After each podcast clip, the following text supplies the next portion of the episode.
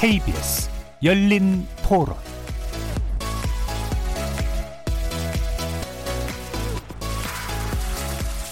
안녕하십니까. KBS 열린 토론 정준희입니다. 코로나 사태로 인해서 바뀐 게 참 많죠. 왜냐 매출을 많이 안 하게 되니까 집에서 할 수 있는 것들을 더 많이 찾고 온라인 방송이라든지 이런 거를 시청하거나 보는 시간이 훨씬 많아졌어요. 코로나가 발생한 지 100일째가 됐는데 그전보다 오늘의 중요성을 더 깨닫게 된 것 같아요. 그게 즐거움일 수도 있겠지만 조금 더 하루를 의미 있게 살고자 하는 그 마음이 더 강해지는 것 같아요. 당장 지금 내가 있는 자리, 주변의 가족들, 주변 사람들 그런 관계도 포함되는 말인 것 같아요. 근데 저는 조금 다른 것 같아요. 지금 이 코로나 의 여파 때문에 미래가 불확실하기 때문에 금리 같은 것들도 굉장히 많이 줄었고 그러면 어떤 식으로 안정적으로 가져갈 수 있을까에 대해서 되게 고민을 많이 하게 되는 것 같거든요. 그래서 뭐 지금 이직을 하기보다는 계속 있어야겠다. 어, 황금 연휴에 아무래도 이제 많이 밖으로 나갈 텐데 아, 우려 많이 되죠. 리스크는 굉장히 있다고 생각합니다. 뭐 당연히 백신이 빨리 개발됐으면 좋겠다는 마음이 가장 크고 또 장기전으로 봤을 때 사람들이 어떻게 이걸 대비해야 되는지 그런 가이드라인이 조금 더 구체적으로 나왔으면 좋겠다는 생각 들어요.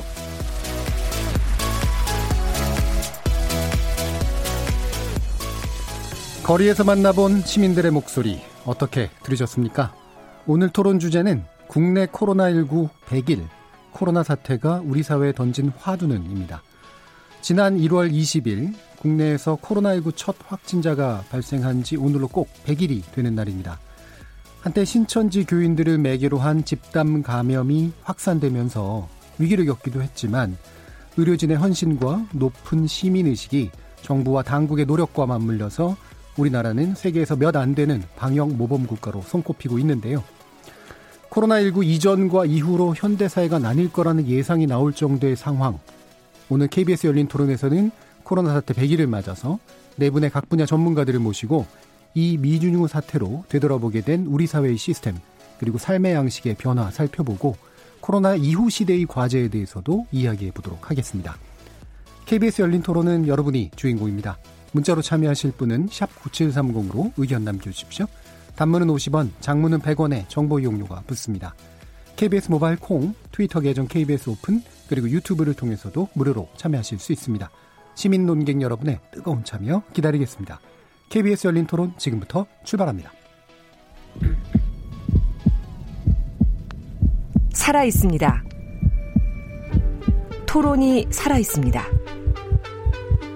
살아있는 토론, KBS 열린 토론. 토론은 라디오가 진짜입니다. 진짜 토론, KBS 열린 토론.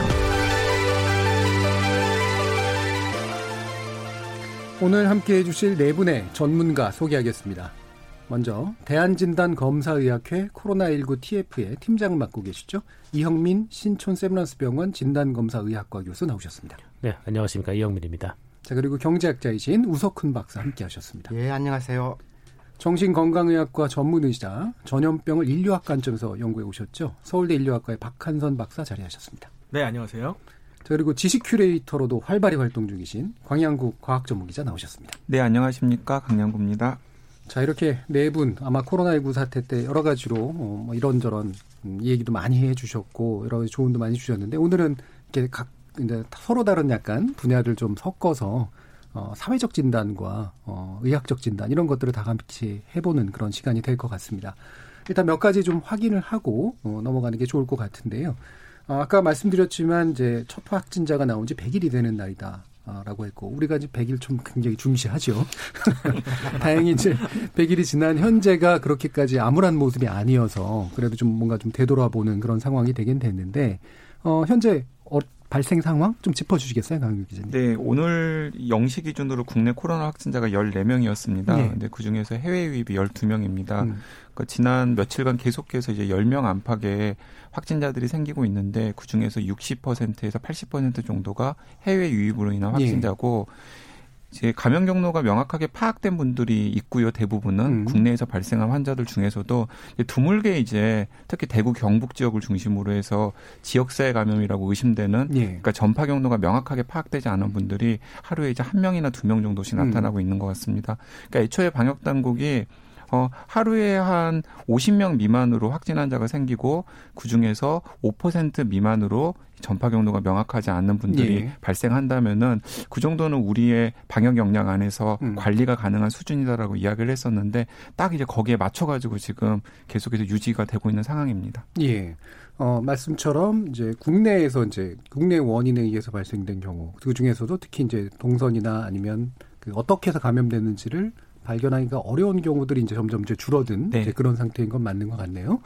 어, 그러면 이제 일각에서 보니까 뉴스나 이런 보도를 보니까 어, 아직도 막그 어, 감염 원인을 잘 모르는 그런 분들이 사실 굉장히 많다. 이러면서 이제 굉장히 좀 위기감을 여전히 좀 지속해야 된다라고 보시는 분들도 있던데 어떻게 생각하세요? 어, 그러니까 제가 이제 여러 전문가들을 예. 만나 보면은 한 7대 3 정도이신 것 같습니다. 예, 예. 그러니까 70% 정도는 좀 낙관. 그러니까 낙관이라는 게 뭐 우리나라가 유행이 종식된다 이런 음. 건 아니고요. 예. 이렇게 한 10명에서 20명 정도의 환자들이 계속해서 나오긴 하지만은 이제 그분들이 대개는 다 전파 경로가 명확하게 파악되는 분들 중심으로 해서 나오고 그러다가 가끔씩 뭐 50명 혹은 60명 수준의 예. 작은 집단 감염이 발생한다고 하더라도 쉽게 수습을 할 수 있는 음. 그런 상황으로 계속해서 관리를 해나갈 것이다라고 전망하시는 분들이 한 70% 정도 되는 것 같고요. 예, 예.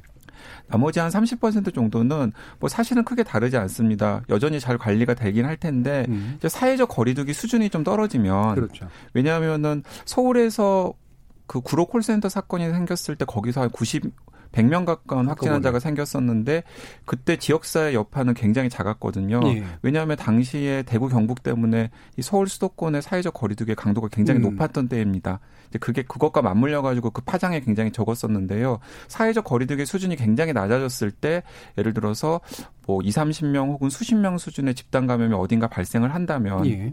이제 그게 이제 지역 사회로 이제 퍼질 가능성은 여전히 상존하고 있기 그렇죠. 때문에 그런 부분에 초점을 맞추신 분들은 약간 조마조마하다라고 걱정하시는 분들이 한 30% 정도 되는 것 같습니다. 예. 네. 그럼 세계적인 상황, 어, 뭐 우리가 상대적으로 좀 나은 상황이긴 합니다만, 어, 지금 이제 중국 그리고 미국, 유럽, 뭐 나라마다 조금씩 다르긴 해도 이게 좀 확산세가 이제는 좀 잡힌다 이렇게 볼만한가요, 어떠신가요? 아 그렇지 않은 것 그렇죠. 같습니다. 음. 이제 그 뭐 중국은 뭐 지금 굉장히 뭐 잡아 잡은 것 같고요. 예. 유럽 같은 경우에도 뭐 영국이나 이런 것들이 조금 여전히 좀 불안하긴 합니다만은 어쨌든 간에 유행의 정점을 찍고 좀 관리 수습 국면으로 가고 있는 것 같습니다. 예. 그런데 다른 나라로 눈을 돌려보면은 여전히 좀 불안한 부분들이 있어요. 일단은 유럽의 동쪽인 러시아에서 음. 환자들이 계속해서 발생하고 있는 상황이 걱정이 되는 상황이고 미국 같은 경우에는 동부는 지금 정점을 찍었다고도 생각할 수가 있는데 그 유행의 양상이 서쪽으로 또 남쪽으로 또 확산되어 가고 있, 예. 기 때문에 미국 전체로 보면은 이게 수습이 되는 상황인지 아닌지 음. 여전히 전문가들이 좀 회의적인 분위기가 있고요. 그리고 일본 여전히 그렇죠. 정체불명의 네. 네, 미스테리하죠. 네, 미스테리한 음. 상황이 계속해서 지속되고 있고 또 남반구 아프리카나 혹은 남미에서 지금 환자들이 계속 발생하고 있는데 잘 아- 아시다시피 남미나 아프리카 같은 경우에는 의료 체계가 열악하기 때문에 환자들의 정확한 규모도 파악하기가 어려울 뿐만 아니라 그 환자들이 실제로 대량으로 발생했을 때 어떻게 관리가 될수 예. 있을지도 굉장히 걱정스럽기 때문에 전지구적으로 보면 여전히 지금 굉장히 위기, 위기 상황이라고 생각할 수 있고요. 이제 그렇기 때문에 이게 우리나라에서 끝난 것처럼 보여도 사실은 끝나지 않은 상황이라고 봐야 되는 게 그것 예. 때문입니다. 그렇습니다. 지금 이제 연휴 황금 연휴 앞두고 있기 때문에 국내 요인도 사실은 결코 무시할 수 없고 어, 우리가 잡는다고 해서 해외가 안 잡히게 되면 또 이제 이런 교류 사회에서는 또 여전히 어, 위험이 상존하고 있는 상태인 건 분명한 것 같은데요. 그럼 이영민 교수께 이 부분 어, 짚어드리도록 부탁을 할게요. 지금 어, 일선에서 수고하신 분들, 뭐, 계속해서 우리가 영웅 무시하면서 이제 말을 많이 하는데, 당연히 영웅들이죠. 어, 근데 탈진 우려 굉장히 많이 했었잖아요. 지금 예. 뭐 일부가 이제 휴식에 좀 들어갔다는 얘기도 들리긴 하던데, 어떤가요? 예, 맞습니다. 그 일단 그 일선에 있는 의료진 분들이 예. 피로감이 높은 거는 사실이고요. 음. 근데 피로감이 높을 수밖에 없는 게 그 기존의 환자들이 일부 준 거는 맞는데 이 코로나19에 맞대응하고 있는 분들의 경우에 있어서는 굉장히 많은 피로감을 느낄 수밖에 예. 없는 구조들이 좀 있거든요. 음. 특히 이제 이 코로나19에 대해서 대응을 하기 위해서는 24시간 긴장을 하고 있어야 된다는 측면도 있고요. 음. 그 다음에 이제 병동에서 코로나19 환자를 보는 경우에 우리가 감염 관리에 굉장히 또 신경을 써야 네. 됩니다. 그래서 이제 여러 가지 보호 장구를 착용을 하고 환자를 봐야 되거든요. 음. 그러면은 이 개인 보호 장구 다 4종을 착용을 하고 일을 하는 경우에 저희가 통상적인 근무 시간을 8시간이라고 보면 네 시간을 버티기 어렵습니다. 예. 굉장히 힘들거든요. 음. 이런 생활을 지금 계속 하고 막그 해온 지가 벌써 이제 한 기관 따라 많이 차이가 나지만 뭐 거의 50에서 100일 정도 해왔기 때문에 굉장히 많은 피로감을 느끼고 있는 거는 사실이라고 볼 수 있습니다. 예. 음, 지금 그렇게 좀 어려운 조건이 여전히 앞으로도 사실은 그렇게까지 막 쉽게 해소가 되지는 않을 거기 때문에 일부 이제 휴가를 드리거나 휴식을 드릴 수 있어도 아직까지는 긴장감이 좀 높은 상태일 것 같은데요. 그래서 또 이런 질문을 하기에는 약간 쑥스럽기도 한데 K 방역이라는 얘기 많이 하잖아요. 네. 현재 그러니까 의료진들이 현장에서 실제로 느끼시기에 자긍심을 느낄 만은 하지만 K 방역이라고 이름 붙여도 괜찮다 이렇게 보시는 거긴 한가요? 아, 어, 거기에 대해서는 저는 어느 정도 자긍심을 네. 가지고 불러도 된다고 생각은 합니다. 생각은 음. 하는데 이제 그만큼 많은 의료진들의 진짜 노력이 들어간 거는 맞거든요. 예. 그래서 그러한 K 방역이라는 이름으로 이제 어떤 그간의 어떤 의료진의 노력이 좀 보상이 된다면 예. 그러면은 저는 뭐 그렇게 이름 불러서 이렇게 아 부르- 부르는 것도 음. 나쁘지 않다고 생각은 하는데요. 예. 근데 이제 이런 피로감도 있는데 또 굉장히 중요하지만 지금 현재 또 한편으로 또 중요한 것 중에 하나가 각각의 의료기관들의 지금 경제적인 상황도 좀 안 좋은 편이거든요. 예. 근데 정부 쪽에서 많은 지원을 해주겠다고 약속은 했지만 지금 대부분의 의료기관들이 이제 환자가 줄거나 또는 코로나19 대응을 하느라 이제 의료 서비스를 굉장히 제한적으로 음. 제공을 했기 때문에 그런 면에서도 또 굉장히 또 어려운 좀 점들 을 많이 겪고 계셔서 예. 그런 부분들에 대한 어떤 대응이나 지원 같은 것들도 조금 이제 필요한 음. 상황이라고 볼 수 있을 것 같습니다. 예. 제가 약간 그렇게 약간 빗둘게 질문을 드렸던 이유가 어, 이게 이제 되게 특수한 상황에서 동원이 이루어졌기 때문에 그리고 헌신이 됐기 때문에 가능한 시스템인데 우리가 K 방역이라고 이름을 붙일 만큼 뭔가 시스템화된 그래서 이런 헌신과 노력을 계속해서 강요하지 않아도 되는 그런 상태인가라는 그런 궁금증이 좀 들더라고요. 예. 예. 그 말씀드렸던 게 이제 그런 그래서 예. 저도 이제 경제적인 문제나 이런 부분들을 말씀을 드렸던 예. 건데요. 어, 분명히 이게 한 순간에 끝날 일은 아니거든요. 이제 예. 우리나라가 환자가 많이 줄었지만 조금 전에 이제 강 기자님께서도 말씀을 주셨지만 이거는 이미 전 세계적으로 너무 많이 퍼졌기 때문에 저희가 단기간에 종식할 수는 없는 사태입니다. 음. 그래서 이거는 어차피 1년, 2년을 가져가야 될 사태이거든요. 예. 그렇다면은 우리가 지금까지 해왔던 어떤 단거리 경제, 그러니까 단거리 경주하는 듯 한 이러한 어떤 일련의 대책들 예. 보다는 이제는 조금 중장거리를 뛰는 대책으로 음. 전환을 할 때가 됐거든요. 예. 그게 아마 그 시점이 제가 보기엔 5월 중에 이루어질 가능성이 많고요. 예. 그래서 그런 부분들에 대한 논의나 이런 것들이 분명히 필요한 시점이라고 보면 될 것 같습니다. 음. 그래서 이제 관련된 거로 저는 이 부분이 되게 좀 음, 특이하게 느껴졌어요. 그러니까 우리가 진단 검사 쪽이 굉장히 좀 잘 돼 있고 그게 이번에 아주 뚜렷하게 잘 보였고 이른바 K 방역에서 가장 토대를 이루는 게 아닌가 싶은데 보니까 국내에 1,200여 명의 전문의가 계시다고 하고 어, 이런 제도가 사실 되게 드물다라고 하는 거 오늘 처음 좀 들었거든요. 이, 이런 특이한 상황인 건 맞습니까? 예, 맞습니다. 예. 그것도 이제 진단이 중요한 이유는 여러 가지가 있겠지만 사실 이런 신종감염병이 있을 때 대부분의 경우는 치료제나 백신이 예. 준비되어 있지 않은 상황이거든요.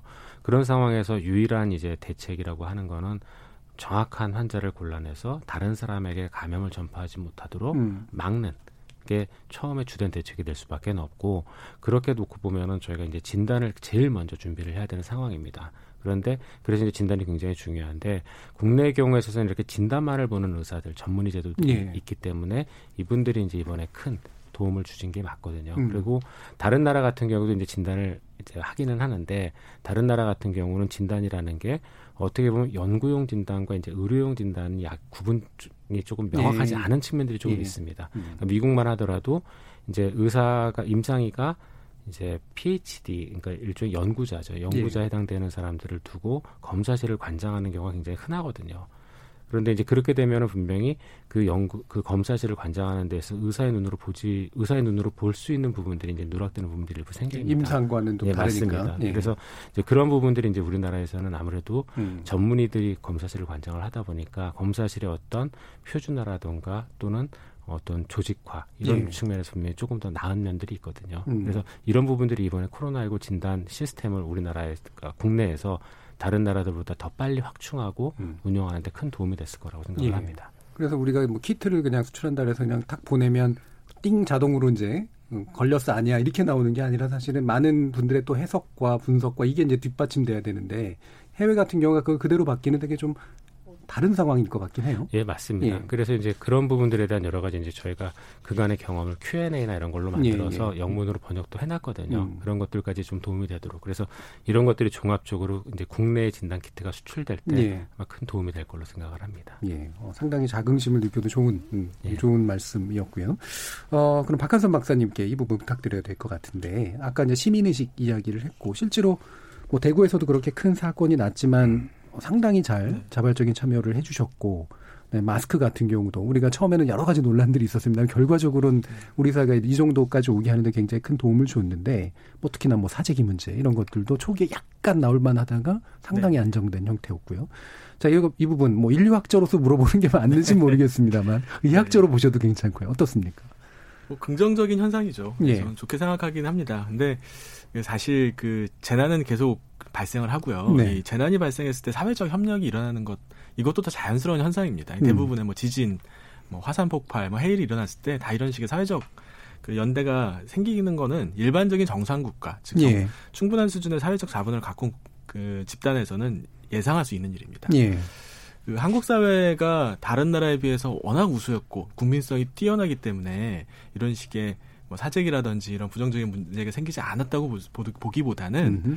환자가 일단 절대수가 적어서 그래요. 그렇죠. 예. 덜 위험을 느낀 그렇습니다. 거죠. 예. 예. 사망자는 10만 명이 한 명도 안 되고 확진자도 1000명이 한 명도 안 됩니다. 음. 사실 충분히 한국 사회가 감당할 수 있는 정도로 발생을 한 상태로 보이거든요. 이 미국 의회 예산처에서 집단적 공황이 발생하는 임계치를 2.5%, 전 인구 2.5% 예. 정도로 좀 보고 있어요. 그러니까 한국 사회도 만약에 유럽이나 미국만큼 환자가 많이 발생했다면 아주 긍정적인 현상만 발생하지는 분명히 않았을 겁니다. 네. 그래서 물론 이제 의료진의 고, 노고라든지 자원봉사자들의 이런 봉사들 이런 거뭐 장려하고 칭찬해줘야죠. 그런데 너무 지나친 이 국가적 자부심으로 막 이어지고 예. 과도하게 자아도취가 되는 건 자기도취가 되는 건 어떤 면에서는 이 코로나에 대한 집단적 불안을 병적으로 방어하는 예. 그런 현상이라고 볼 수도 있습니다. 그래서 적정한 예. 수준에서 그렇죠. 네, 봐야 된다고 생각합니다. 우리가 엄청나게 어려운 상황에서도 이렇게 희생적으로 연대를 네. 할수 있을까에 대한 사실은 이제 퀘스천 마크가 붙을 수는 있을 네, 것 같아요. 네네. 뭐 그럼에도 불구하고 또 이게 어, 시민의식을 자꾸 이제 높다 높다 이렇게 말씀하고 칭찬하고 네. 서로 이제 자축하고 그러니까 네. 실제로도 자, 나도 그래야 될 것 같은 느낌? 뭐 그런 뭐 사회적 네. 규범 뭐 이런 것들도 생기는 효과도 있는 것 같고요. 그렇습니다. 하지만 또 이제 우리 그 생활 패턴이라는 게 이렇게 달라졌기 예, 예. 때문에 생기는 또 그늘도 있지 않겠습니까? 네, 그렇습니다. 그 음. 이제 격리 또 사회적인 어, 거리두기가 장기간 지속이 되다 보니까 예. 처음에는 이제 불안이나 공포 때문에 그 유도하지 않아도 자발적으로 그렇게 많이 했었어요. 예, 집에서 안 나가고 불안해서 두려워해서 그랬었죠. 근데 이렇게 과각성화된 정서 상태가 오랫동안 유지가 될 수가 과각성. 음. 네네. 음. 우리가 뭐 긴장을 할 수 있죠. 근데 음. 이걸 뭐 몇 달씩 계속 할 수는 없거든요. 지치게 됩니다. 그래서 다양한 부정적인 반응이 생깁니다. 뭐 도피하기도 하고 경직 혹은 부정이나 무시 같은 반응들이 일어나는데 지금 조금씩 나타나고 있는 것 같습니다. 네. 사람들이 이제 모이기도 하고 뭐 아무 일도 없겠지, 괜찮겠지, 뭐 한국은 괜찮대 이러면서 좀 위생 관련 행동들이 좀 내적 검열에 그 느슨해지는 부분들이 좀 있고요. 그리고 이제 단기적인 행동에 좀 집착하는 경향이 좀 공종종 보이고 있어서 네. 지금 환자 수가 확진자 수가 발생 수가 좀 줄었다고 해서 이 코로나 사태에서 완전히 우리가 해방됐다고 볼 수는 없습니다. 네. 이럴 때가 어떻게 보면 더 위험하다고 생각을 합니다. 예. 그러면 이 부분이 이제 우리 삶의 변화, 라이프스타일의 변화에 있어서 어, 또 이제 재택근무 이제 하시던 분들이 갑자기 늘었고 재택근무 하시는 분들이 근데 재택근무가 해소되니까, 그러니까 다시 말하면 직장으로 부르니까 굉장히 우울해졌다 이런 분들도 있, 더라고요 이런 뭔가 삶의 패턴의 변화에서 어 이게 어떻게 보세요, 박사님은 이게 긍정적으로 지금 방향으로 가고 있다 또는 부정적으로 가고 있다. 어, 뭐 재택근무가 되고 이렇게 음. 이제 그 도시에 많은 사람들이 모여가지고 사무실에 앉아가지고 일하는 시스템이 미래 네. 사회는 네. 결국 언젠간 없어질 거라고 누구나 예측을 하고 있었어요. 네. 다만 이제 세상이 그렇게 쉽게 바뀌지는 않거든요. 사람들의 음. 사고 방식도 그렇고요. 네. 어떻게 보면 코로나 19라고 하는 상황이 이러한 언젠가 다가올 미래를 갑자기 우리 앞으로 그냥 확 다가다 줬다, 예. 가져다 줬다고 할 수 있어서 한국 사회가 만약에 이거를 그, 그 적극적으로 받아들여서 잘 이용을 할 수 있다면 어떤 면에서는 좀 밝은 미래를 좀 더 앞당길 수 있는 좋은 기회로 삼을 수 있다는 생각을 합니다. 물론 그 예. 그 사이에서 이제 여러 가지 어려움도 분명히 있겠지만 예. 뭐 긍정적으로 생각합니다. 저는. 그러니까 뭐 이런 재택무 재택근무라고 하는 게 어, 뭔가 이렇게 경제적으로 이득을 줘야지만 이제 나오던 현상인데 지금은 네. 이제 갑자기 이제 실험이 된 거잖아요. 네. 우선 경제학적으로 보기에 이 문화가 어느 정도 이제 노동 문화로 좀 자리 잡을 수 있을 거라고 보세요? 안 잡을 것 같아요. 일부 회사에서 예. 규정을 이렇게 했다는 거예요. 예. 필수 인력들만 나오고 예. 나머지는 재택근무하세요 그랬더니 예. 다 나왔다는 거예요. 예. 나는 필수다. 음. 아, 그 부분이 그 걸렸군요. 예, 예. 그 필수적인 사람은 다 필수라고 나오는데 예. 지금 이제 현장에서 거- 두려워하는 건 뭐냐면은 일본 같은 경우는 전자기기나 이런 내부 전자장치가 안 돼 있으니까 이렇게 못했다는 거거든요. 근데 우리는 됐는데 해 보니까 그러니까 이 코로나 때문에 망한 회사는 망한 대로 문제지만 예. 이걸 잘 돌리는 회사는 나중에 이제 좀 시- 시간이 지나면은 내가 이 사무실 이렇게 많은 사람이 필요한 게 아니었어. 네네. 음. 그래서 성공한 데도 구조조정이 있을 거라는 거예요. 그럴 수 있죠. 아, 이거 네. 이거는 그냥 아웃소싱 하면 되잖아라고. 예. 음. 그래서 이거는 이중적 딜레마인 것 같아요. 네. 필수 다 필수 요원이라 생각하고 그냥 다 나간 거죠. 자, 그럼 말씀처럼 이렇게 빛과 그늘이 이제 있는 건데, 어, 그, 방금도 지적해 주셨지만, 이제 보면 어떤 인력은 필요한 인력, 어떤 인력은 필요 없는 인력, 이게 또 확인이 되는 네, 거기도 네. 하고, 또 이제 산업으로도 보면 어떤 산업은 더 나은 어떤 호황을 맞기도 하고, 대부분의 산업은 굉장히 어려워지고는 있지만, 이렇게 이제 명암이 좀 갈리잖아요. 그렇죠. 산업적으로도 보면. 그러니까 좋은 쪽 먼저 얘기하면 이제 흔히 문화에서 OTT라고 그러는데 예. 셋톱박스를 사용하는 그런 거는 요번에 완전히 대박이거든요. 그렇죠. 가만히 앉아서 이렇게 거- 네, 가져오는. 극장도 음. 갈수 없고 그러니까 이제 OTT 관련된 산업들은 굉장히 커져서 이게 작년에 한뭐 4, 500, 4천, 5천억 정도 됐던 걸로 아는데 확 커졌을 거예요. 예. 이게 이거는 영화나 이런 게 이제 죽은 것만큼 음. 분명히 올라갔을 거고 택배 관련된 것들이 올라갔을 거고 그다음에 이제 온라인 개강하면서 예, 예. 디지털 디바이스는 구할 수가 없다는 거예요. 예. 이런 것들이 이제 좋아진 반면에 국가별 이동이 필요한 산업들 음. 그런 것들은 굉장히 어려워지고 항공, 관광 이런 것들은 이제 뭐이 향후에도 좋아질 것 같지 않거든요. 네. 그런 데들은 이제 굉장히 어렵겠죠. 예. 이렇게 이제 물리적 이동이 사실 앞으로도 사라지기는 되게 당연히 어려울 텐데 누구나 다 언택트한 상태로 살 수 있는 것도 아니고 예, 예. 그리고 말씀처럼 이제 우리 경제가 신자유주의 체제 아래서 특히나 이런 지구화를 겪었고 지구화가 사실은 뭐 물밀듯이 이제 밀고 들어온 상태인데 이게 어느 날은 이제 갑자기 스톱이 된 상태잖아요. 예, 예. 이게 이제 역전이 될 거라고 보세요. 그러면 반대 방향으로. 그러니까 value chain이라는 음. 뭐 한참 유행했거든요. 그거는 음. 꼭뭐이 근처에서 만들 필요가 없이 제일 싼 조합만 만들면 되는 거다 했는데 네. 아니 거기 공장을 닫는데 그 조합이 안 된다. 그렇죠. 그러면서 예. 마스크 못 만들고 이렇게 되는데. 조금 음. 내 필수적인 산업들은 자기네 두려고 할 거예요. 예. 프랑스 살아 보니까 무슨 샤넬 등뭐 엄청나게 유명한 화장품 회사에서 알코올 세정제 만들고 있고 예, 예. 자동차 공장 치우고선 마스크 만들거든요. 그 페라리에서 만들어낸 그 공기 뭐죠? 하는 호흡기인가? 네, 어, 그거 되게. 부럽더라고요. 네. 그래서 이제 그런 것들은 분명히 생기겠지만 예. 또 시간이 지나면은 이제 다시 이제 교류는 될 거예요. 그러나 어떤 것들을 남길 거냐, 네네. 그다음에 어떤 것들은 그냥 둘 거냐 이런 것에 대한 전략적인 해석도 생길 거고 국가별로 이제 상당히 갈릴 것 같거든요. 음. 특히 우리 같은 경우는 정부 차원에서 농업을 좀 약간, 약간 좀 포기 좀 하고 그랬거든요. 예. 근데 묘하게 농업이 아직 포기가 안 된 상태에서 우리가 맞은 거거든요. 그렇죠. 예. 그러니까 밀가루는 이 길어지면 없을 거지만 음. 우리는 쌀은 남는다 하니까 사재기를 그냥 안 한 것도 있지만 네. 쌀, 쌀은 이때잖아. 예. 이런 이런 몇 가지들이 이제 심리적인 안정 같은 거를 준 건 있는 것 같아요. 예, 쌀 수출이 또 상당히 늘어났다 그러더라고요. 우리나라 쌀이. 동남아에 쌀이 막히기 때문에. 음.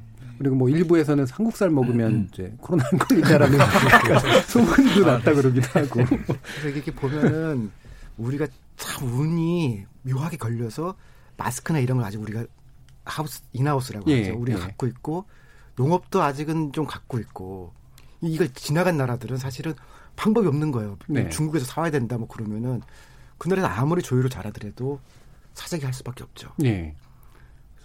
참 나라도 잘한 것도 있지만 운도 좋았던 것 같습니다. 예. 그렇죠. 그러니까 우리가 어느 정도 이제 제조업 기반들을 좀 가지고 있고 농업 기반도 그래도 완전히 사라지진 않았기 때문에 버텼던 면도 분명히 있는 것 같은데 이렇게 역전까지는 아니겠지만 일부에서 이제 약간 방향이 좀 선회하는 뭐 이런 측면들의 효과는 좀 있지 않을까 또 한번 생각을 해봅니다. 그러면 어 사실 이 부분도 짚어야 될 것 같은데 뭐 이거는 강양구 기자님께 일단 짚겠습니다만 어 이 미세먼지 많이 없어졌고요. 그죠? 네. 예. 확실히 이제 그 뭐 뭐죠? 베니스 쪽에 있는 물도 네. 맑아졌고 이런 거 인간이 결국 문제였나 라고 하는 질문이 던져지고 있는 상황이잖아요. 네, 이제 굉장히, 굉장히 씁쓸한 네. 결과가 이 코로나가 유행하고 나서 이제 드러났는데요. 예를 들어서 저도 좀 깜짝 놀랐었는데 그 나사가 미국의 대기 오염을 계속해서 측정을 하고 있는데요. 예.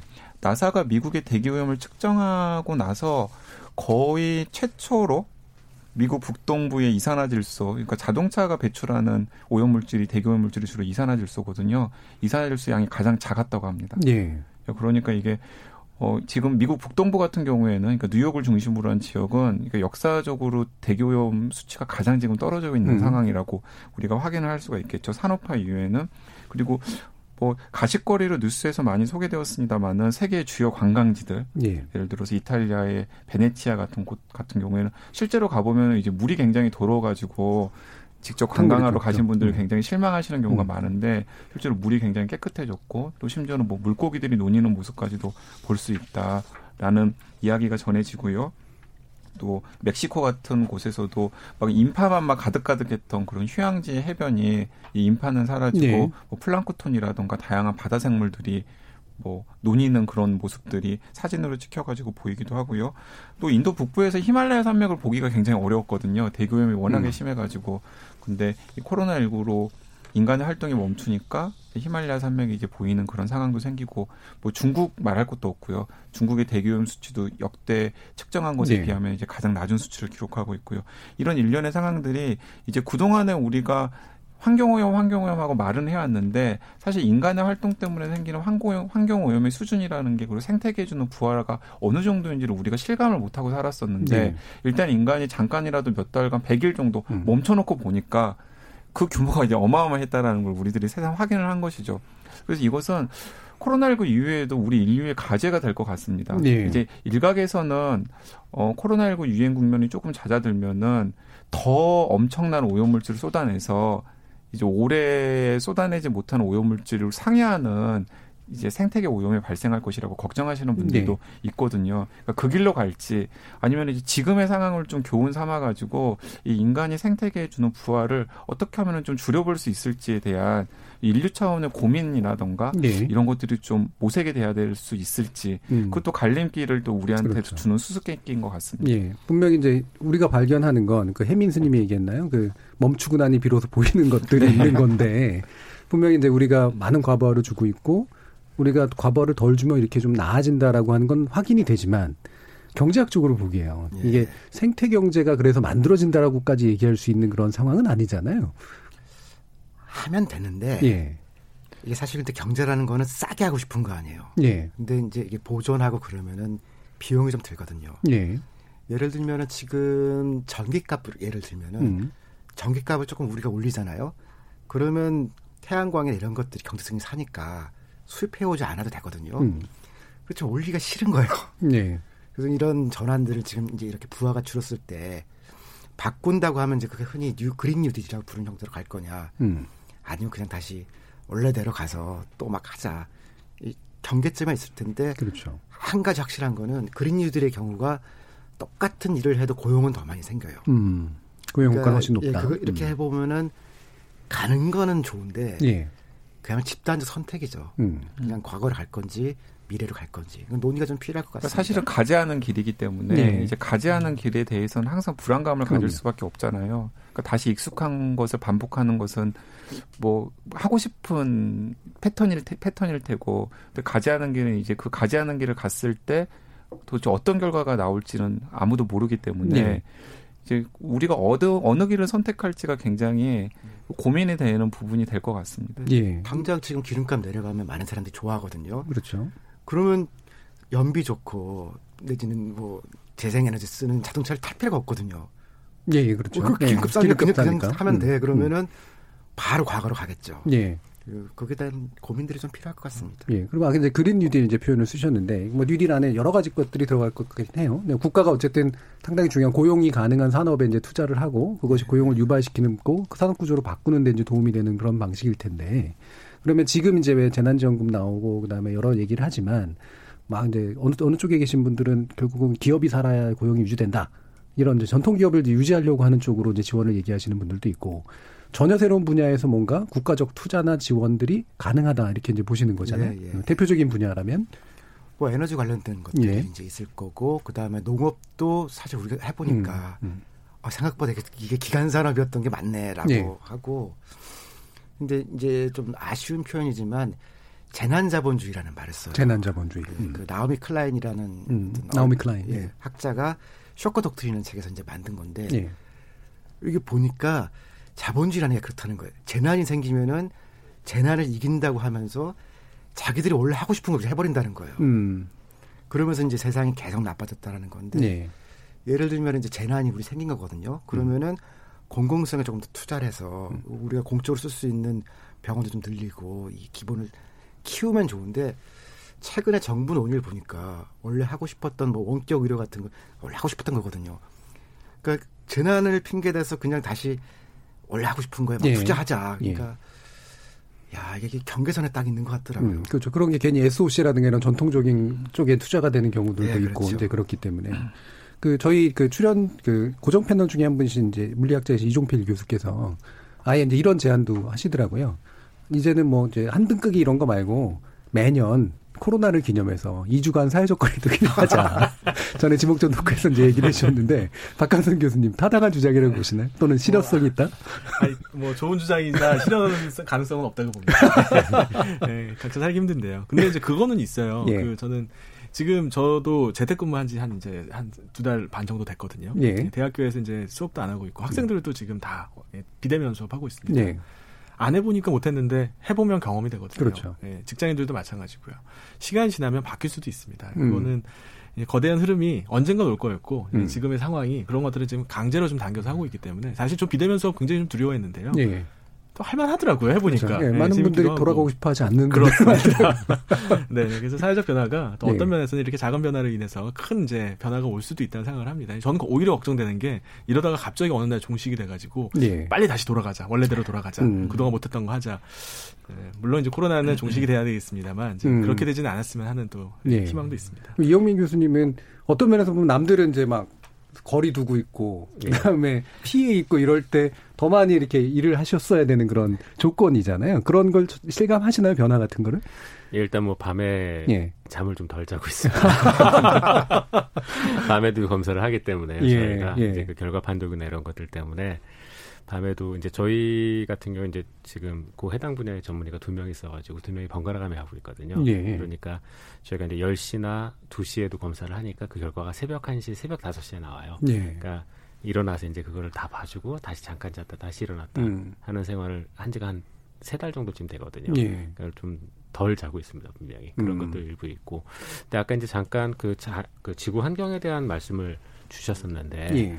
저는 이제 그 의학을 하는 입장에서 분명히 그 부분에 대해서 의학의 입장에서도 지구 환경에 대한 부분은 좀 저희가 고려를 해야 되는 것들이 음. 뭐 오염이나 이런 걸 떠나서 지금 자원이 부족하다 보니까 굉장히 그 자연에 대한 어떤 개발이나 이런 것들이 굉- 많이 진행이 되고 있거든요. 그렇죠. 예. 그러면은 지금 현재 그 저 같은 이제 임상미생물학자나 이제 미생물을 하는 사람 추정하기로는 지구상의 세균이나 이런 것들이 100만 종 정도 있을 거라고 해서 얘기를 예. 합니다. 근데 사람들이 알고 있는 건 한 만 종 정도거든요. 음. 즉 아직까지도 모르는 세균과 바이러스가 지구상엔 엄청나게 있는데 예. 사람들이 점점 개발을 이유로 그런 곳을 자꾸 침범에. 들어가니까 인류에게 들어오는 것들도 분명히 있거든요. 예. 그래서 그런 어떤 새로운 감염 질환의 어떤 루트가 점점 생긴다는 측면에서도 이게 어떤 과한 개발이나 음. 이런 것들은 분명히 좀 문제가 있을 수는 있거든요. 예. 그래서 그런 부분에서의 어떤 접근이나 이런 것도 조금 한 번은 고민을 해볼 필요가 음. 있습니다. 저희가 어떤 책에서도 나오지만 인류에게 온 감염 질환 중에 한 70% 정도는 동물에서 온 거거든요. 네, 네. 가축을 키우기 시작하면서 왔다는 얘기들도 있고 그래서 그런 것들을 고려를 하게 된다면은 분명히 과한 개발이 계속적으로 사람에게 악영향을 주는 거는 예. 여러 측면에서 있는 거는 맞는 것 같습니다. 요 비슷한 언급을 지난번에 지목전 토크에서 박, 네, 네. 박하드 박사님도 해주셨었잖아요. 네, 예. 마- 맞습니다. 저도 음. 100% 동의합니다. 사실 음. 뭐 경제 발전이다, 뭐 고용이다 더 좋- 좋지만 사실 알고 보면은 이렇게 잠재적인 신종 바이러스의 대유행 같은 이런 사회적 비용을 빼고선 계산한 거거든요. 예. 그러니까 적시 공급 시스템이라든지 뭐 거주지를 계속 확장한다든지 뭐 일, 물력, 인력과 물자의 뭐 세계적인 이동 이런 것들이 비용이 싼 걸로 보- 착각을 한 거죠. 음. 사실 지금 우리가 전 세계적으로 너무 많은 비용을 치르고 있거든요. 사실 그리고 이미 이제 사망하신 분이 200만 명이 되는데 예. 그런 분들을 뭐 그건 돈으로 계산할 수도 없습니다. 사실 그래서 그런 부분에 대해서 좀 인식 전환이 있어야 될 것 같고요.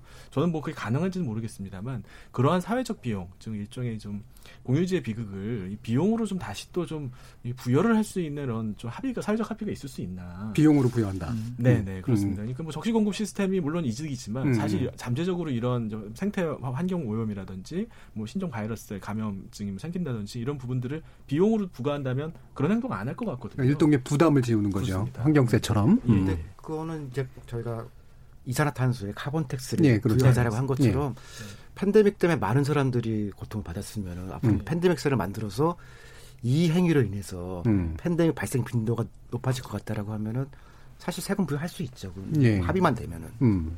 그렇 음, 새로운 아이디어네요. 네. 그런데 최근에 최저천 이제 이화여대 예. 최혜천 교수님이랑 이제 이 주제를 가지고 좀 대화를 나눌 일이 예. 있었는데요. 이제 교수님은 어떻게 낙관하십니까, 음. 비관하십니까라고 여쭤봤더니 어 한마디로 한 번으로는 부족할 것 같다라고 이야기를 하시더라고요. 이번 가지고는 안 바뀔 것 같다. 예. 이번 가지고는 음. 안 바뀔 것 같다. 예. 그러니까 이제 뭐 아까도 말씀 서로 나눴었 나눴었습니다만 이제 우리가 지금까지 해온 패턴이나 관성이라는 게 있지 않습니까? 그렇죠. 예. 그리고 그 패턴이나 관성을 또 지지하는 가장 중요한 키워드는 성장이고 음. 근데 사실은 이제 그런 여러 가지 지금 우리가 얘기하는 여러 가지 것들을 고려하기 위해서는 기본적으로는 이제 탈성장이나 예, 심지어는 제로 성장 예. 혹은 탈성장 이런 것들을 고민할. 수밖에 없는데 그러면 그건 이제 인류의 인류가 여태까지 그냥 신주단체처럼 모셔왔던 것들을 사실은 완전히 기각하는 거거든요. 예. 근데 과연 그런 대각성과 대전환이 이 국면에서 가능할 수 있을까를 생각을 해보면은 조금 조금 답답해지는 거죠. 그래서 예. 세천 교수님 같은 경우에도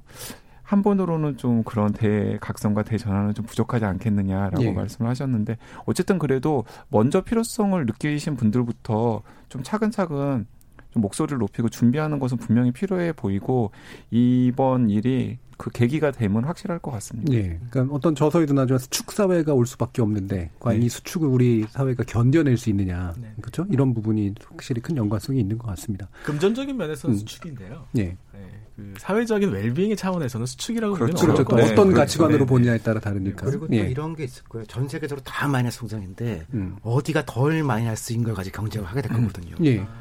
그러니까 마이너스긴 하지만 우리가 사실 뭐 마이너스 1 정도로 떨어진다 그러면은 또 새로운 기회이기도 하거든요. 예. 근데 우리는 플러스 몇을 하면서 늘 경쟁을 했지 음. 마이너스에서 덜 마이너스도 이득이 되는 그렇죠. 그 새로운 게임이 나올 수 있겠죠. 새로운 셈법도 필요하고 가치관도 필요하고. 자, 그러면 이제 전반부 좀 마무리하는 의미에서 간단히 지난 100일을 돌아보시면서 어떤 키워드로 나는 정리가 된다. 이런 뭐 어려운 주문인지 모르겠습니다만 어 던져주시고 간단히 설명을 해주시면 좋을 것 같아요. 이영민 교수님. 뭐 일단 제일 먼저 나올 키워드는 당연히 팬데믹 팬데믹. 음. 단어가 될 것 같습니다. 음. 어, 아울러서 이제 팬데믹이라는 단어와 함께 나올 만한 단어 또 하나가 더 이제 붙는다면 또 인포데믹. 인포데믹. 예. 음. 한마디로 이 팬데믹이라는 이 글로벌한 음. 질환의 어떤 전 세계적인 유행과 거기에 따른 어떤 사람들의 본인의 이익을 위해서 여러 가지의 정보들을 가공하고 예. 그다음에 사회적 일부는 사회적 혼란을 부추기기도 하는 이런 어떤 이 둘러싼 이 팬데믹이라는 이 상황을 둘러싼 여러 가지 인간들의 반응까지 네. 합쳐서 저는 팬데믹인 인포데믹이 음. 딱 지난 100일 의 상황이 음. 아니었을까 예. 싶습니다. 다른 분들 하실 말씀 없는 거 아닌가요? 저는 뭐 아까 말씀드린 것처럼 우당탕 다가온 미래. 우당탕 이렇게, 네. 다가온 미래. 음. 네, 언젠가 다가올 미래였고요. 음. 다만 이제 우리가 이렇게 좀 슬픈 상황을 통해 가지고 미래를 빨리 직면하게 됐지만 어쩔 수 없습니다. 뭐 이걸 외면한다고 될 것도 아니고요. 빨리 이게 종식되고 다시 과거로 돌아가자. 음. 이럴 수도 없다고 생각을 합니다. 예. 어차피 벌어진 일이니까 예, 그걸 좀 적극적이고 좀 능동적인 자세로 받아들이는 게 이 사회가 해야 될 일이라고 생각합니다. 예, 우당탕 다가온 미래에서 중요한 건 미래겠네요, 그러니까. 아, 그렇습니다. 우당탕만이 네. 중요한 게 아니라. 예. 예. 저는 연습 게임이라고 하고 싶어요. 연습 게임. 네, 음. 이것도 충분히 무섭고 힘들긴 한데 이것만 피할 게 다가 아니고 예. 앞으로 정, 더 진화해서 정말 무서운 애가 나타났을 때 어떻게 대응할 거냐. 예. 지금 제도 정비를 하고 유연성도 갖추고 그래서 저는 이게 연습 게임으로 보면 보니까 마음도 좀 편하더라고요. 음. 예. 길게 보게 되고. 음, 마음 편해지네. 저는 훈련병이 끝, 다시 끝인 줄 알았더니 본대가 기다리고 있는 것 같은 느낌이라 무서운데. 저 강영우 기자님. 아, 저도 저도 좀 고민을 했었는데 예. 저는 약한 고리, 약한 고리. 네, 약한 음. 고리. 그러니까 음. 이 바이러스가 정말 아, 저는 그 바이러스는 사실 인격체는 아닙니다만은 예. 아주 이 인격체인가 싶을 정도로 음. 그뭐 팬데믹 국면에서 이제 전 세계 곳곳을 돌아다니면서 예. 그 사회가 안고 있는 가장 약한 고리를 정말 정확하게 네. 찌르는 모습들을 보면서 음. 여러 가지 생각들을 하게 되었습니다. 예. 우리나라 같은 경우에도 뭐 우리나라에서 이제 대량 집단 감염이 일어났던 여러 가지 곳들을 보면은 음. 되게 우리 사회에서 약간 가장 어두운 맞습니다. 곳들이었었잖아요. 그리고 문제가 있었던 곳들인데 우리가 굳이 외면했던 곳들 그리고 미국 같은 경우에는 이제 인종 차별과 그리고 인종 간의 그런 심각한 소득 격차와 의료 격차 같은 것들이 흑인들의 많은 죽음으로 드러나고 있고요. 예.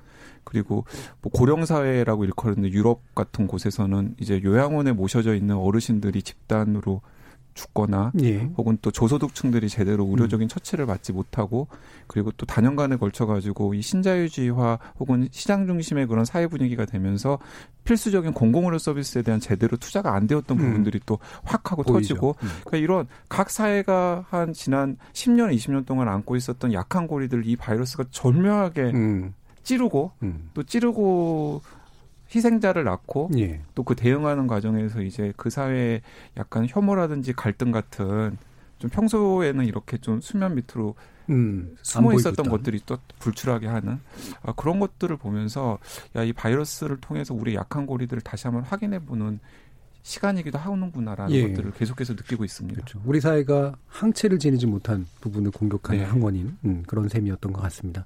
자 이렇게 어, 여러 분야에서 다양한 시각으로 또 이 코로나 사태를 들여다보니까 좀 흥미로운 내용들도 많이 나오고 있는 것 같은데요.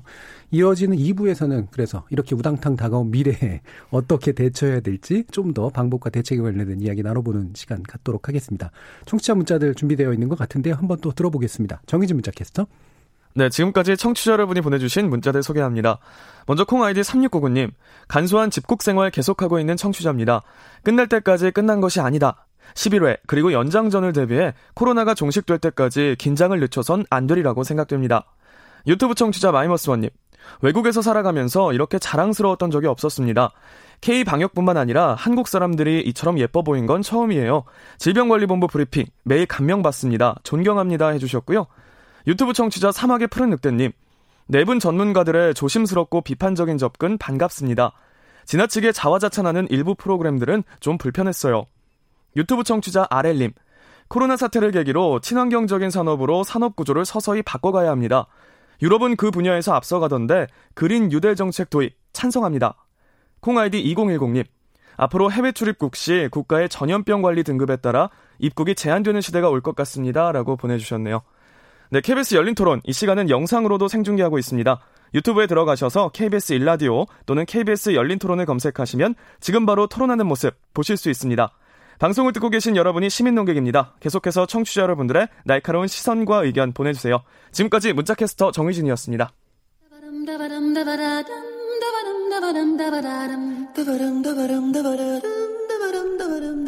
여러분은 지금 청취자와 함께 만들어가는 고품격 시사방송 KBS 열린 토론을 듣고 계십니다.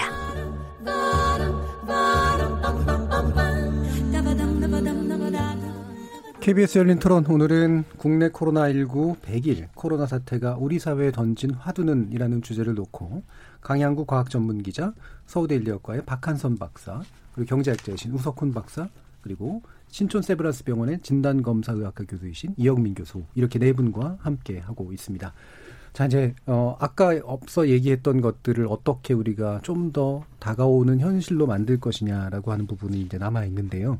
이영민 교수님이 아까 K 방역 얘기했습니다만 실제로 우리도 이제 더 나아져야 되고 세계도 함께 공유해야 되는 거잖아요. 뭐 일종의 이제 표준화라고 얘기할 수 있을 텐데 어떤 방식으로 그게 가능할까요? 어, 여러 가지가 있을 것 같은데요. 예. 일단은 첫 번째로 저희가 이 K 방역 그러니까 얘기하는 이 모든 부분들에 대한 어떤 예. 과학적인 근거들을 다른 사람들이 알 수 있는 형태로 음. 정보를 음. 제공하는 것이 일단 필요합니다. 네. 그러니까 지금까지 우리나라의 어떤 대응했던 것들에 대해서 뉴스나 이런 식으로만 주로 나갔지 음. 이런 것들이 과학자들이나 관련 의사들이 알 수 있는 어떤 믿을 만한 자료 형태로 그러니까 한마디로 논문 형태로 나가거나 이런 것들이 별로 없거든요. 예. 그래서 이런 것들이 전반적으로 그런 분들이 딱 과학적 근거로 받아들일 수 있는 그러한 일단 보고들이 앞으로 음. 조금 지속이 돼야 될 것 같고요.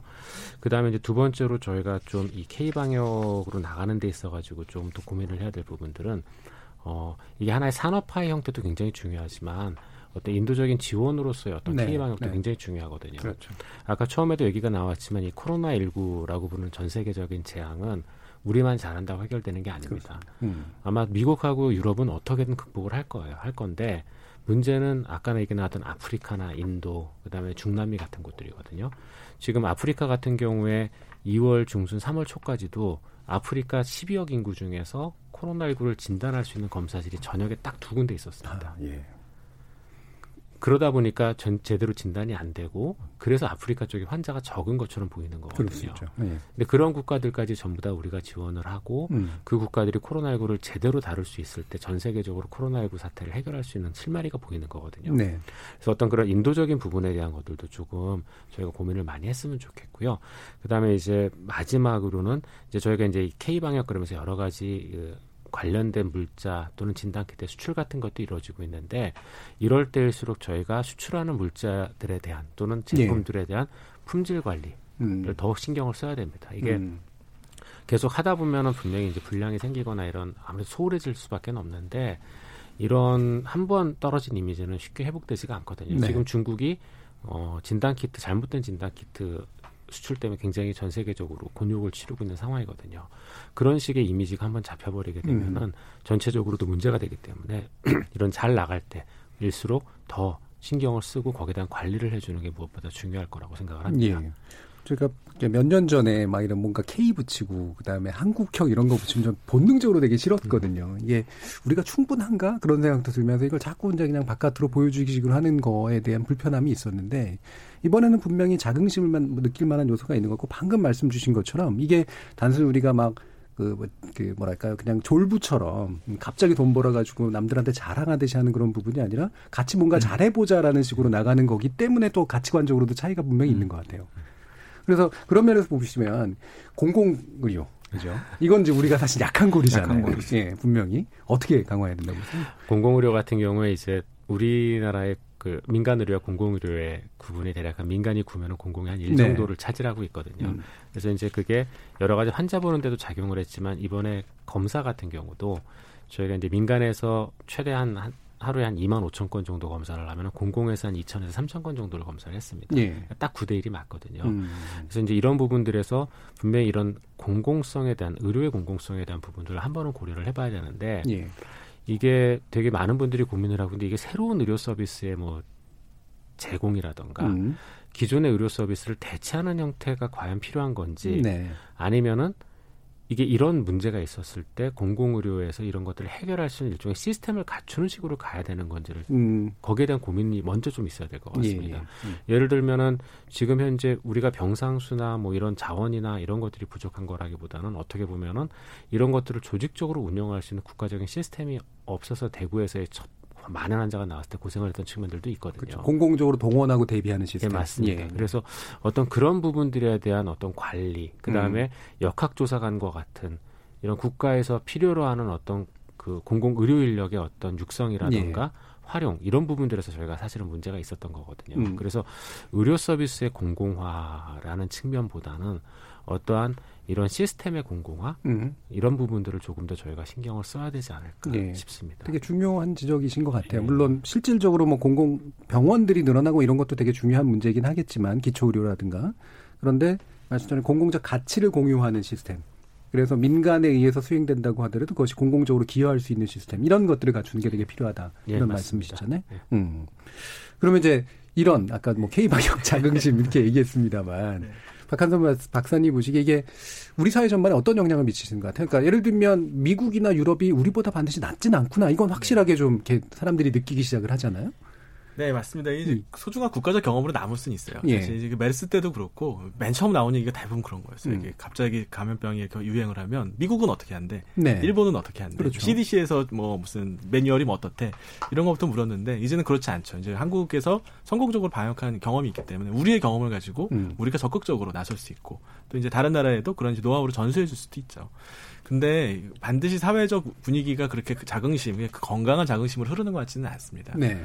한때 한국에서 환자가 많아질 때가 있었어요. 그래서 다른 나라에서 한국 입국자 막 맞고 막 그럴 때가 불과 한 달 전 얘기거든요. 예. 그때는 또 막 어떻게 그럴 수가 있느냐 막 이러다가 지금은 또 반대 상황이 되니까 이제 못 들어오게 한다 네. 이러고 뭐 미국과 일본에서 이제 방역 실패하는 걸 보면서 또 묘하게 또 일부 사람들은 그걸 보면서 야 우리가 더 낫다 이렇게 하면서 이게 묘한 자부심을 느끼는 경우가 있습니다. 남을 무시함으로써 얻어지는 자부심이죠. 그렇습니다. 건강하지 네. 않습니다. 음. 코로나는 구, 국적을 가리지 않습니다. 우리 음. 또 다시 유행할 수도 있고요. 예. 그때 가서 또 무슨 얘기를 할 건지 이제 이야기를 할 수가 없죠. 예, 그래서 그 건강한 자부심 또 건강한 사회적 경험으로 남길 것과 예, 축구 경기 아니거든요. 예. 우리가 뭐난 나라보다 낫다 못하다 이긴다 진다 이런 식의 이야기들을 자꾸 이제 예, 뭐 언론이나 이런 데서도 좀 은근하게 이렇게 좀 예. 부추기는 경우가 예. 있는데 그런 부분은 좀 적극적으로 차단해야 된다고 생각합니다. 인류 공통의 문제입니다. 예. 예, 아프리카에서 우리가 잘 모르는 사람이 죽는다 해도 그 사람도 인류의 한 사람이고요. 그렇죠. 우리가 뭐 그거에 대해서 뭐 나는 상관없어 이렇게 생각하는 건 이제 전 지구적인 문제, 팬데믹이거든요. 이 팬데믹 예. 상황에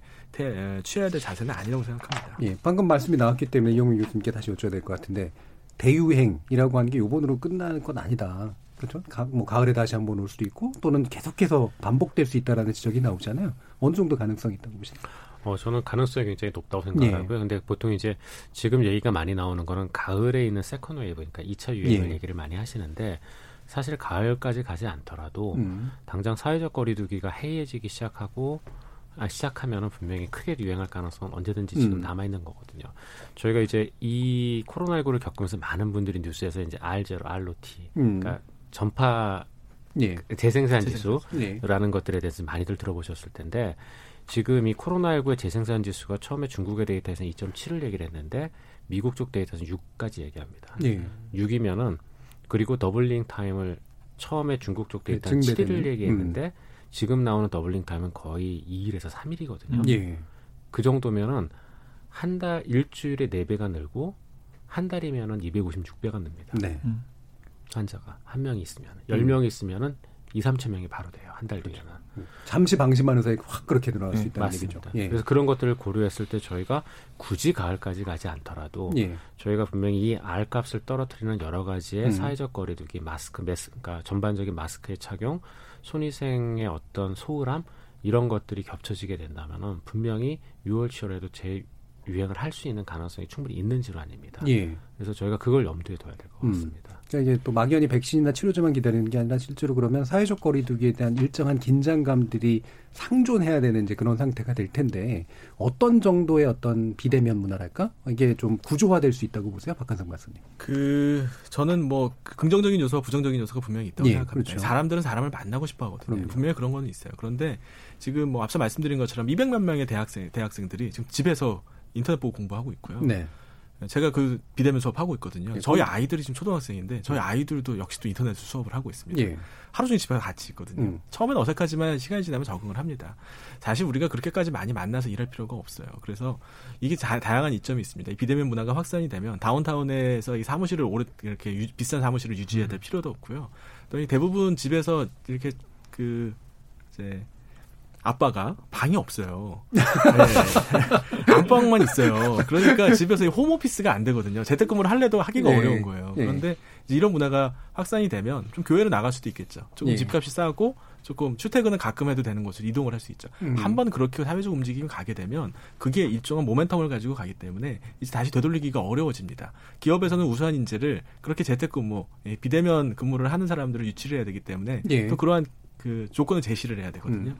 그래서 한편으로는 장기적으로는 이 라이프 스타일이 더 긍정적으로 바뀔 수도 있고요. 이게 뭐 지구 생태계에도 좀 좋은 영향을 미칠 수 있다고 생각합니다. 근데 예. 하지만 그럴 수 없는 사람들이 있어요. 이게 이제 18세기에 영국 영국 런던에서 그 환경 대기오염이 아주 심했었거든요. 예, 그래서 이제 돈 있는 사람들 귀족들은 다 교외로 나갔습니다. 그렇죠. 근데 공장에서 일하는 사람, 탄광에서 일하는 사람은 나갈 수가 없는 거예요. 예. 그러니까 중- 이제 병에 중심부에 있었죠. 그렇죠. 음. 병에 많이 걸리고 음. 뭐뭐 이제 그 성장도 안 되고 막 이런 이제 여러 가지 문제들 생겼거든요.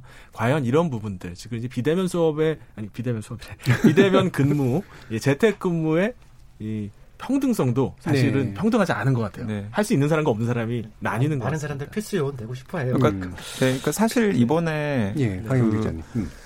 이제 그런 모습들이 또 이제 안타까운 우리의 약한 고리였던 것 같아요. 네. 예를 들면 이제 외국의 유명 인사들 보면은 자기 자신이 가지고 있는 섬이라든지 그렇죠. 소유의 섬. 네, 네. 별장 이런 곳에 가서 예. 아니 가장 먼저 진단 검사도 해서 음성 양성인지 확인한 다음에 예.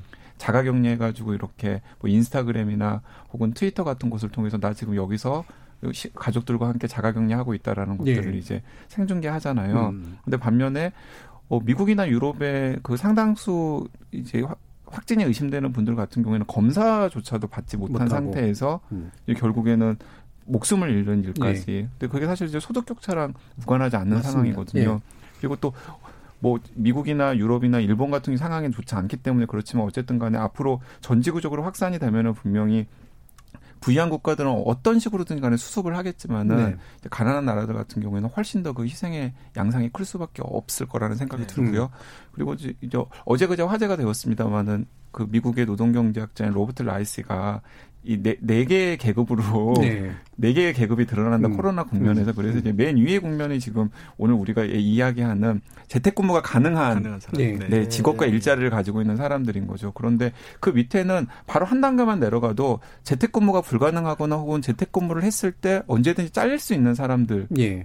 나타난단 말이죠. 그런데 비숙련들. 네, 음. 그 4분의 1, 4분의 1도 안 될 가능성이 굉장히 크죠, 사실. 네. 이제 이런 코로나와 관련된 여러 가지 위기, 위기 상황이 되면.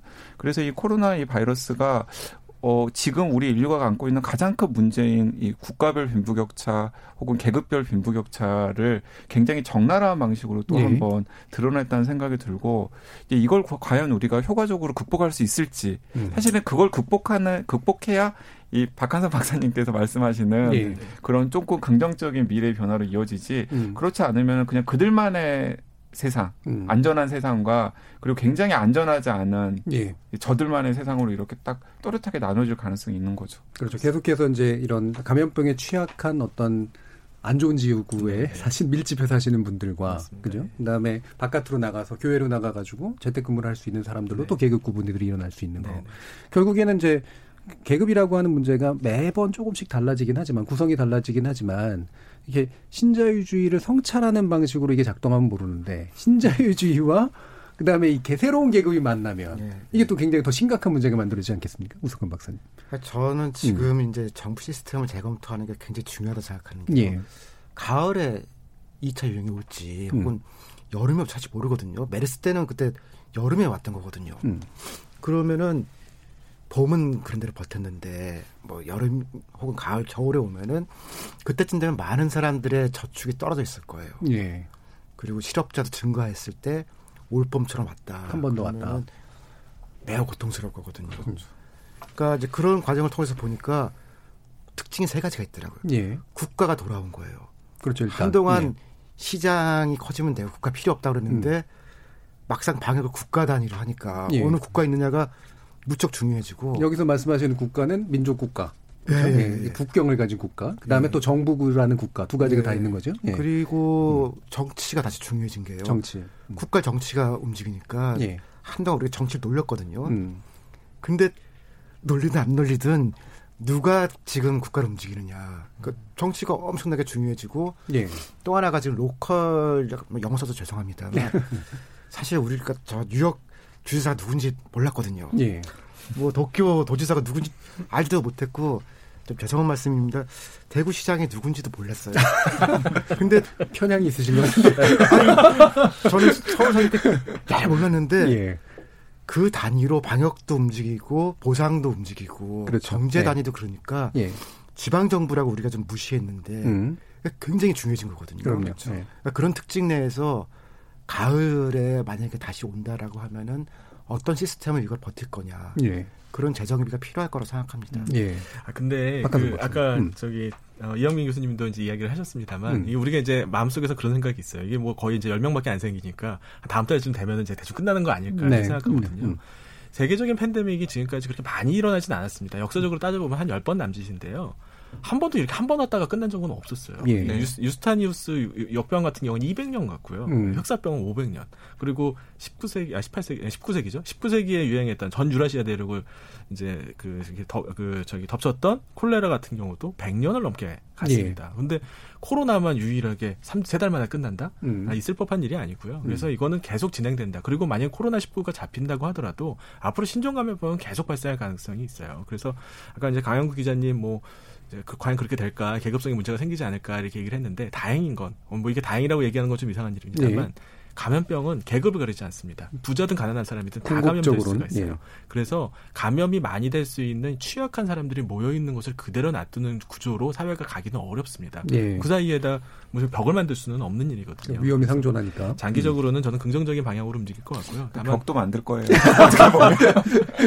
우당탕 소리가 좀 더 적게 나도록 하는 게 목적이라 생각합니다. 예, 바로 그 부분에서 이게 벽을 만들 것 같은 지도자가 있잖아요. 미국에. 네. 아, 네. 아니, 있긴 있죠.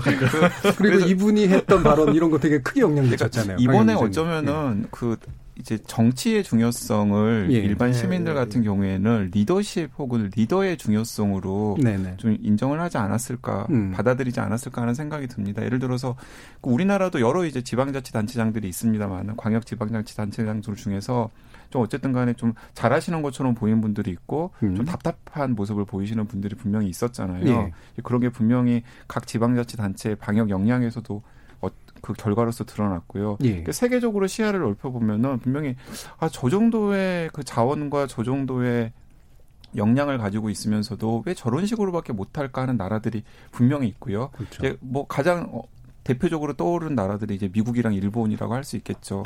근데 그런 모습들을 보면서 이 미국이나 일본의 시민들뿐만 아니라 전 세계 시민들이 아 이 정치 그리고 이 정치의 리더라는 게 진짜 굉장히 중요하구나. 예. 자, 그러면서 또 새삼 또, 아, 이 리더를 뽑는 일의 중요성이라는 그렇죠. 것에 대해서도 자각을 하지 않았을까라는 생각이 드는데, 근데 굉장히 좀 안타까운 일은 뭐냐면, 그런 위기 국면에서 오히려 그 굉장히 못하는 것처럼 밖에서는 보이는 이 일본이나 혹은 미국의 리더의 경우에는 계속해서 그 권력을 쥐고 있을 가능성이 높아 보여가지고 예. 그것도 참 또 아이러니한 대목인 것 그렇죠. 같습니다. 이제 그- 그 리더에 대해서 다시 성찰하게 만들어주는 효과도 있지만 이게 또 반대로 포퓰리즘적인 그렇죠. 그런 정치가 또 네. 등장하게 만드는 것도 있고 내부에 적을 만드는 방식도 네. 분명히 있고 그런데 이영민 교수님은 현장에서 사실은 좋은 정치 내지 좋은 정책, 좋은 관료, 좋은 정부 이런 것들의 필요성 굉장히 많이 느끼셨을 거 아니에요. 네 맞습니다. 뭐 예. 그 비대면 근무를 할 수 없는 사람으로서 네, 굉장히 뼈저리게 느끼고 예. 있는데요. 그 저희가 이제 메르스 때하고 비교했을 때 굉장히 이번에 차이 났던 점 중에 하나가 예. 어, 모든 정보의 투명한 공개였거든요. 음흠. 이제 아까 이제 사재기 얘기도 저희가 했었지만 사실 사재기라는 여러 가지 요인들 중에 불확실성도 있다고 생각을 합니다. 근데 처음부터 굉장히 많은 환자가 나올 때에도 분명히 질병관리본부와 정부는 그 모든 정보를 공유를 했거든요. 예. 투명하게 공개를 하고 그러다 보니까 어떤 국민들이 어떤 정부의 방역 정책이나 이런 것들에 대해서 당연히 신뢰감을 갖고 따를 수 없는 측면들도 분명히 있거든요. 예. 그래서 어떤 그러한 정책 방향의 결정과 일관성이 굉장히 이번에 코로나19에도 중요하게 작용을 했다고 생각을 하고요. 예, 그런 게 굉장히 성공의 큰 요인이었다고 보고 있습니다. 음. 그 사실 이제 뭐 우리가 이게 한 번만으로 끝나지 않을 거다라고 하는 얘기를 이제 계속 해주셨기 때문에 긴장이 되지만 또 한편에서는 치료제 언제 나올까, 백신 언제 나올까 이게 기도할 수밖에 없는 그런 상태이기도 하잖아요. 사실 전망하기가 굉장히 어렵다고 생각은 합니다만 강영 기자님 어떻게 보세요? 어, 예, 저 지- 진짜 질문을 많이 받는데요. 예, 그래서 예. 저도 또 어쨌든 많이 여쭤보고 또 음. 취재도 많이 하는데 일단은 그 현재 상황만 그냥 제가 간단히 말씀해 드리고 예. 이영민 교수님께 바통을 넘기고 싶은데요. 네. 전망 자체는 음. 그러니까 치료제 같은 경우에는 음, 여기저기서 지금 개발이 시도되고 있는데 사실 무에서 유를 창조하는 것은 어렵기 때문에 지금 많이 시도하는 방식이 기존의 다른 질환에 대해서 좀 효과가 있거나 혹은 개발된 약들을 코로나19 치료제로 좀 전용해 보려고 하는 시도들이 네, 네. 계속해서 있는데 그나마 가장 기대를 모았던 게 그 렌데스비르라고 하는 에볼라 네. 치료제였는데요. 어, 흘러나오는 임상시험 결과들이 별로 신통치가 않습니다. 네, 되게 충격적인 어떤 부작용도 있다고 네, 그러던데요. 그래서 물론 이제 그 네. 렘데스비르를 개발한 길리어드라는 회사에서는 계속해서 네. 이제 그 낙관의 그 불씨를 막 음. 부채질하려고 노력은 하고 있습니다만은 일단 다수의 전문가들이 음. 이, 어, 효과가 없거나 혹은 일부 효과가 있더라도 치료제라고 할 만한 예. 임팩트는 없을 것 같다라는 쪽으로 점점 이제 의견이 음. 모아지고 있는 것 같아요. 음. 좀안 좋은 소식이죠. 네. 이제 백신 같은 경우에도 어, 미국, 중국, 독일 그리고 영국에서 벌써 여덟 개 백신이 임상 시험에 들어갔습니다. 예. 근데 그 임상 시험 대부분이 동물 시험을 거치지 않은 이제 인간에게 바로 이제 접종하는 그렇죠. 임상 시험인데 사실은 가장 좀 서둘러 가지고 하는 곳의 경우에도 빨라야 1년 6개월 정도를 네. 이야기하고 있습니다. 음. 그래서 굉장히 서두르면 올 가을에 시험 접종 정도는 가능하다라고 중국의 몇몇 기업들은 뭐 호언장담하고 있습니다만은 그 대륙 특유의 또이 뻥이 있잖아요. 예. 그렇기 때문에 고지고대로 들을 건 아닌 것 같고요. 제가 예. 생각하기에는 주식도 있을 것 네, 같고요. 그렇습니다. 예. 그리고 이제 뭐 미국이나 이런 좀 정상적인 궤적을 가지고 음. 뭔가 해보려고 하는 그 백신 기업들은 음. 그 회사에서 그냥 자체적으로 1년 6개월 정도는 걸릴 것이기 때문에 예. 이번 유행 국면에서는 우리 백신 쓰기 어렵다라고 음. 솔직하게 토로를 하고 있는 상황이거든요. 그래서 결국에는 최소한 내년까지는 치료제나 백신 없이 네, 네. 진짜 사회적 거리두기로 막을 수밖에 없다. 음. 예, 그게 현- 제가 생각하는 현실인 것 같습니다. 그렇죠. 이 현실을 제대로 알려주시는 게 필요한 것 같긴 해요. 빌 게이츠 같은 거부가 나서서 이제 희망적인 메시지를 주고 있긴 합니다만 이영민 교수님 또 번. 예, 뭐 지금 말씀 예. 주신 거에 저도 다 공감을 하고요. 특히 이제 백신 같은 문제는 저희가 코로나 바이러스는 아주 대표적인 RNA 바이러스이면서 예. 변이가 굉장히 잘 일어나는 바이러스입니다. 이미 그 가장 최근에 나온 그 논문에서 코로나 바이러스가 다섯 가지 clade로 분할을 했고 그 다음에 백신의 주요 타겟인 스파이크 단백 쪽에 변이가 있는 것들도 나오고 있거든요. 예. 분명히 저희가 백신을 개발한다 하더라도 그 백신의 효능이 어느 정도 유지될지에 대해서 저희가 담보할 수 없는 상황입니다. 그래서 분명히 그런 문제가 조금 일부 있고요.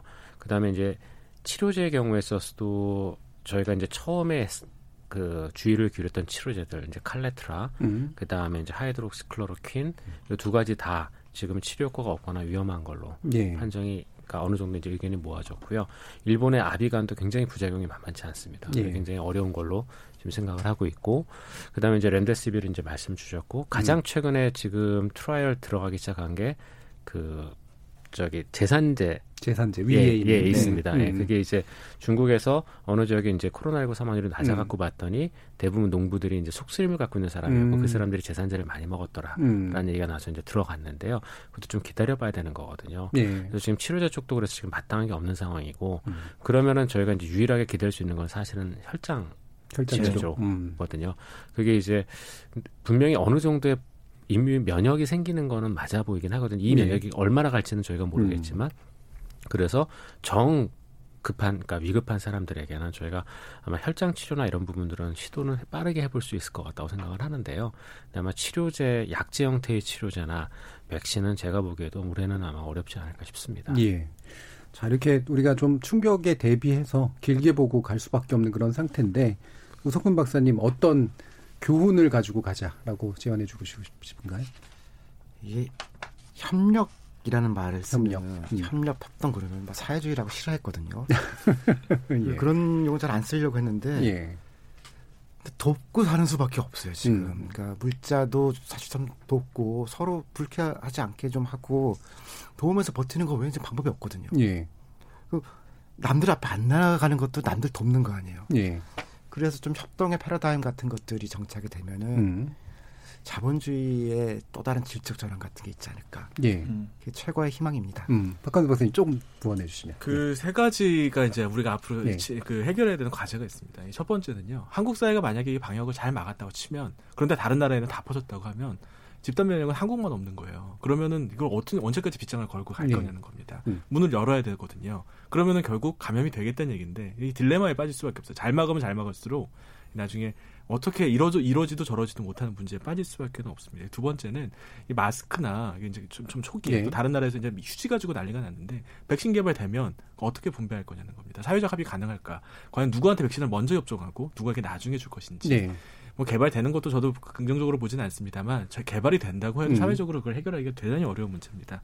세 번째는 코로나 19는 절대 인류가 겪을 마지막 팬데믹이 아닙니다. 예. 앞으로 더 많이 발생을 할 텐데 그때마다 계속 이달리 쳐야 되느냐. 예. 이 문제를 우리가 예, 알겠습니다. 찬찬히 생각해봐야 된다. 거기까지 듣고요. 자, 세상만주고님 저희 애청자신데 상식, 상식과 합리에 부합하는 전문가들 나오니 이렇게 청취자들이 할 말이 없습니다. 감사합니다 해주셨는데 네 분 모두 감사합니다. 수고 많으셨습니다. 저는 내일 저녁 7시 20분에 다시 찾아뵙겠습니다. 지금까지 KBS 열린 토론 정준이었습니다.